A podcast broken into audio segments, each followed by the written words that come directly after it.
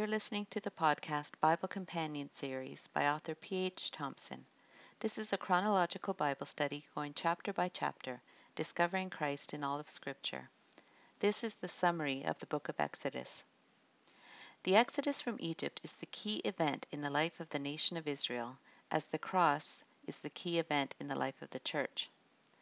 After 400 years of silence from God as they were enslaved in Egypt, God sent Moses to be their deliverer. While they were in Egypt and prospering, they had no longing for the promised land. It was only when they experienced affliction that they came to recognize that Egypt was not their home.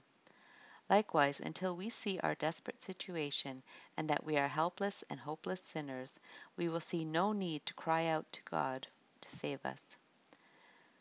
We must realize our spiritual need.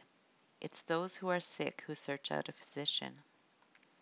Likewise, after 400 years of silence in the intertestamental period between Malachi and John the Baptist, people were wondering if God had forgotten them. They were waiting for the promised deliverer, and then Jesus came.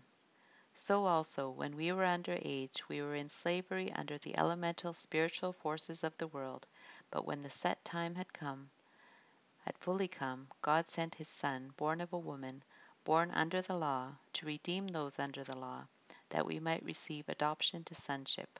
Galatians 4 3 5. We need to see that, like Israel in Egypt, we were also slaves to sin. Romans 6:16 says, "Don't you know that when you offer yourselves to someone as obedient slaves, you are slaves of the one you obey, whether you are slaves to sin, which leads to death, or to obedience, which leads to righteousness?" That was our helpless and hopeless situation. We could not free ourselves. We needed a deliverer, as Israel did.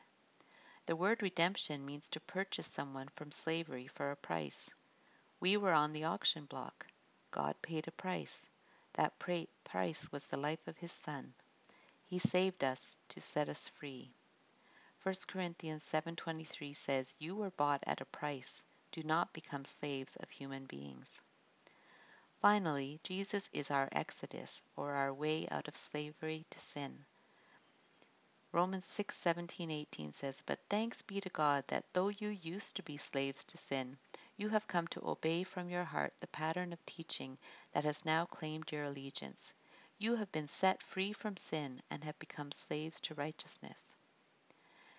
And also in Romans 6 22, he says, But now you have been set free from sin and have become slaves of God, the benefit you reap leads to holiness, and the result is eternal life.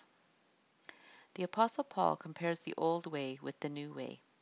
For you know that it was not with perishable things, such as silver or gold, that you were redeemed from the empty way of life handed down to you from your ancestors, but with the precious blood of Christ, a lamb without blemish or defect.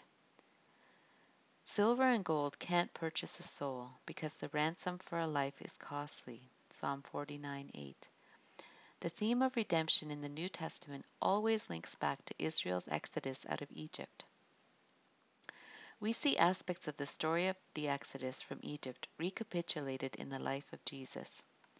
Overall, the book is about the dramatic event of the Exodus or going out of Egypt by Israel. On the Mount of Transfiguration, Jesus spoke with Moses and Elijah about his decease which he was about to accomplish. Some versions refer to it as his decease, his departure, his death, his leaving the world, his going out, his exodus, or the way he must take, and the end he must fulfill in Jerusalem. Coupled with the phrase of accomplishing his decease, it gives the impression of a great work. Usually death is not referred to as an accomplishment. Israel was in slavery and hardship. We are slaves to sin and suffer under a cruel taskmaster, Satan. The Israelites called out to God for help. When we recognize our situation, we cry out to God in repentance. Israel is called God's firstborn son. Jesus is God's beloved Son and the firstborn from the dead. God called Israel out of Egypt. Both Moses and Jesus' lives were threatened as babies and as adults by powerful rulers.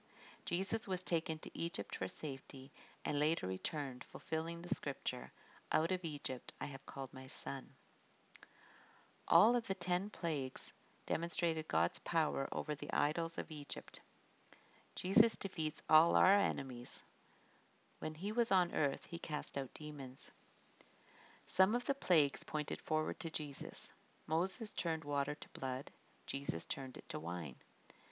The three days of darkness, like the three hours of darkness while Jesus was on the cross. The light in the homes of the Israelites, Jesus as the light of the world, who shined into our hearts, and now we let our lights shine before people so they see the works of God. The blood of the Passover lamb provided protection from the wrath of God. The blood of Jesus, our Passover, was shed for us. The Passover lamb was to be without blemish. Jesus was sinless. The Red Sea crossing was a type of baptism. Jesus was baptized. And when we are baptized, we identify with Jesus' death, burial, and resurrection. The Israelites would spend 40 years in the wilderness being tempted, one year for each day the spies were in the land. Jesus was in the wilderness for 40 days being tempted. The life of the Israelites in the wilderness was marked by disobedience and rebellion. By contrast, Jesus was the true Israel and was obedient to God's mission for him. On the mountain, God appeared in a cloud and revealed his glory to Moses. On the Mount of Transfiguration, Jesus was transfigured, revealing his glory to three of his disciples, and Moses and Elijah were there talking with him. The manna, bread from heaven, fed the Israelites daily for forty years. Jesus, the bread of life which came down from heaven, gave his life that we might feed on him daily by faith. The rock was struck, and water gushed out, quenching their thirst. God struck Jesus, the rock, and living water flowed out of him, so we need never thirst again. Also on the cross, when his side was pierced, water and blood came out, blood for covering and water for cleansing. Moses acted as a mediator between God and the people, offering to sacrifice himself for their sake. Jesus is the one mediator between God and man, and he really did step in and sacrifice himself on our behalf, so that we no longer need fear God's judgment. They were redeemed for the purpose of worship. We are also saved to worship. God promised relationship to be their God. We enter into relationship with Jesus when we are saved. Jesus is also pictured as the perfect high priest in the various feasts, sacrifices, and offerings, and priestly garments, and as the scapegoat on the Day of Atonement, and in the sin offering, and the blood that provides atonement. He is also pictured in the tabernacle itself and the various pieces of furniture within it. There are so many scarlet threads which we've looked at as we studied each chapter. So through all these images, we see Exodus replayed in the life of Jesus. The book of Exodus links back to Genesis and forward to Leviticus in many ways. This is because Moses is the author of the first five books of the Bible. In Exodus, like at the creation, we see the Israelites fulfilling the command to be fruitful and multiply. We see an enemy, Pharaoh, who is shrewd like the serpent we see God stepping into history to choose a deliverer, Moses. We see God as the hero of the story, always defending his people. The book looks forward to the book of Leviticus because at the end of the book the tabernacle is built, the priests are consecrated, and the sacrificial system is instituted. Not only did Jesus believe Moses wrote the first five books of the Bible, since he quoted him and attributed the law to him, but he said that he himself was in the Old Testament. He says, But do not think I will accuse you before the Father. Your accuser is Moses, on whom your hopes are set. If you believed Moses, you would believe me, for he wrote about me. But since you do not believe what he wrote, how are you going to believe what I say? He also said, Did not the Messiah have to suffer these things and then enter his glory? and beginning with Moses and all the prophets, he explained to them what was said in all the scriptures concerning himself. Also, he said to them, This is what I told you while I was still with you. Everything must be fulfilled that is written about me in the law of Moses, the prophets, and the Psalms. In summary, Exodus In Exodus, we see the pattern of salvation. It begins in bondage and slavery. We recognize we are hopeless and helpless. We cry out to God. He provides a Savior and leads us out to freedom and blessing.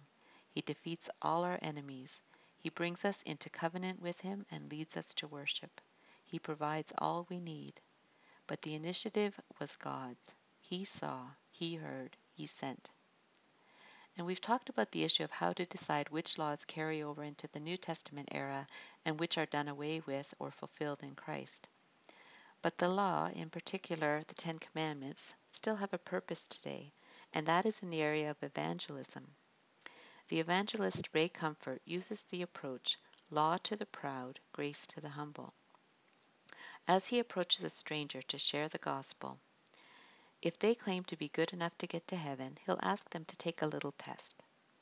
Have you ever taken God's name in vain, saying OMG, for example? Of course.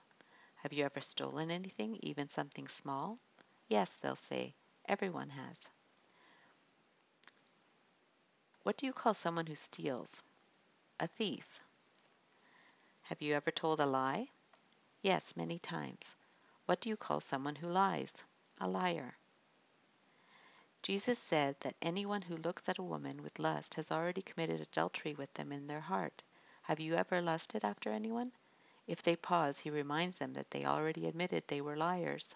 Yes, of course. So we've just looked at four of the Ten Commandments. And how would you say you did, pass or fail? Fail.